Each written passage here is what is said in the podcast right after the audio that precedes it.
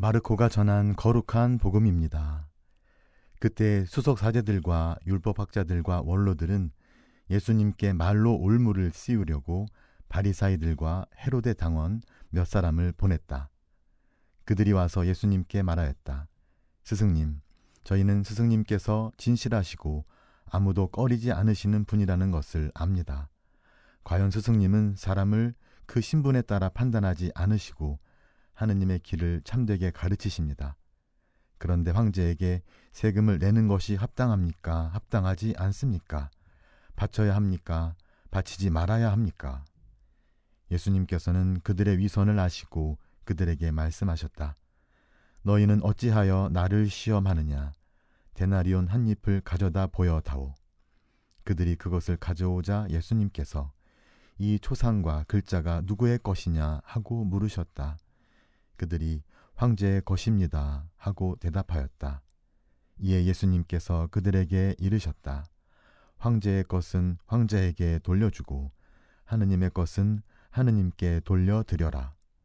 그들은 예수님께 매우 감탄하였다.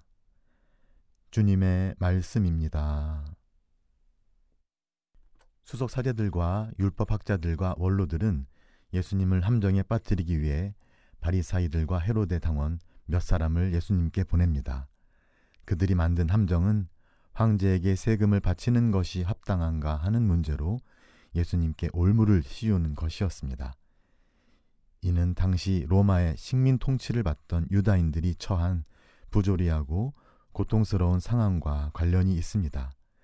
이 상황이 대다수 군중에게는 가난과 고통과 절망의 원인이었습니다.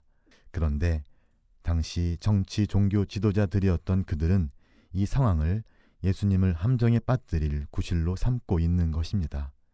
그들은 당시 정치 질서 속에서 혜택을 받고 있었고 예수님의 등장으로 그 질서에 큰 위협을 느꼈습니다.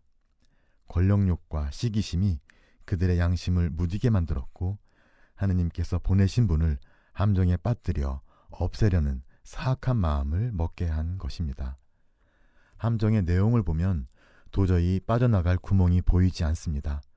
로마 황제에게 세금을 바치라고 한다면 그것은 당시 불의한 황제의 압제를 인정하는 것으로 그 자체로 유다인들을 배신하는 것이 되고 반대로 세금을 바치지 말라고 한다면 로마 황제에게 정면으로 반대하는 것으로 반역죄에 빠질 위험에 처하게 되는 것입니다.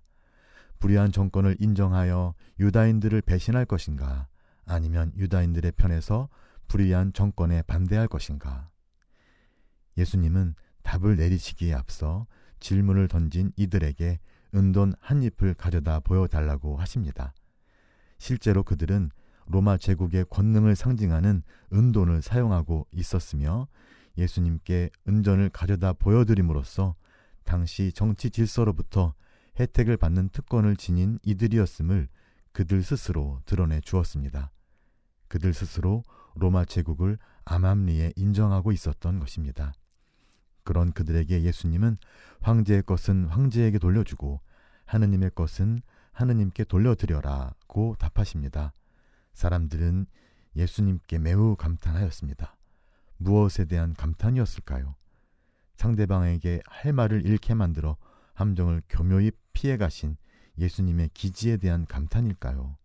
그보다는 예수님의 진짜 의중에 대해 묻는 것이 좋겠습니다. 예수님의 답에 담긴 본뜻은 무엇이었을까요?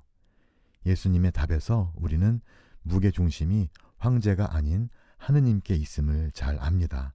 절대적인 순종은 하느님께만 드려야 합니다. 하느님께서만이 모든 것을 통치하시기 때문입니다. 하느님 앞에서 세상 권력은 상대적이고 한시적일 뿐입니다.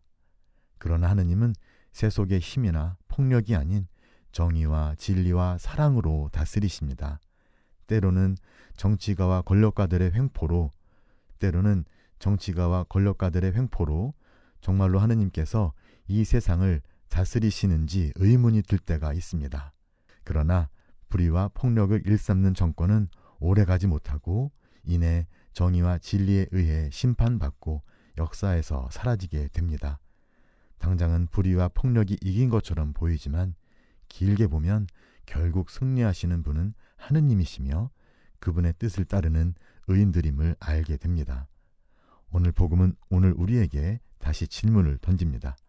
우리는 과연 누구를 혹은 무엇을 섬기며 살고 있습니까? 세속의 권력입니까? 정치입니까? 경제나 과학입니까? 아니면 모든 것을 주재하시는 하느님이십니까? 우리는 각자의 삶 안에서 하느님의 다스리심을 믿고 있습니까? 오직 하느님께 마음을 두고 그분의 다스리심에 우리 삶을 맡겨드릴 때 우리는 영원한 행복을 지금 여기서 맛볼 수 있을 것입니다.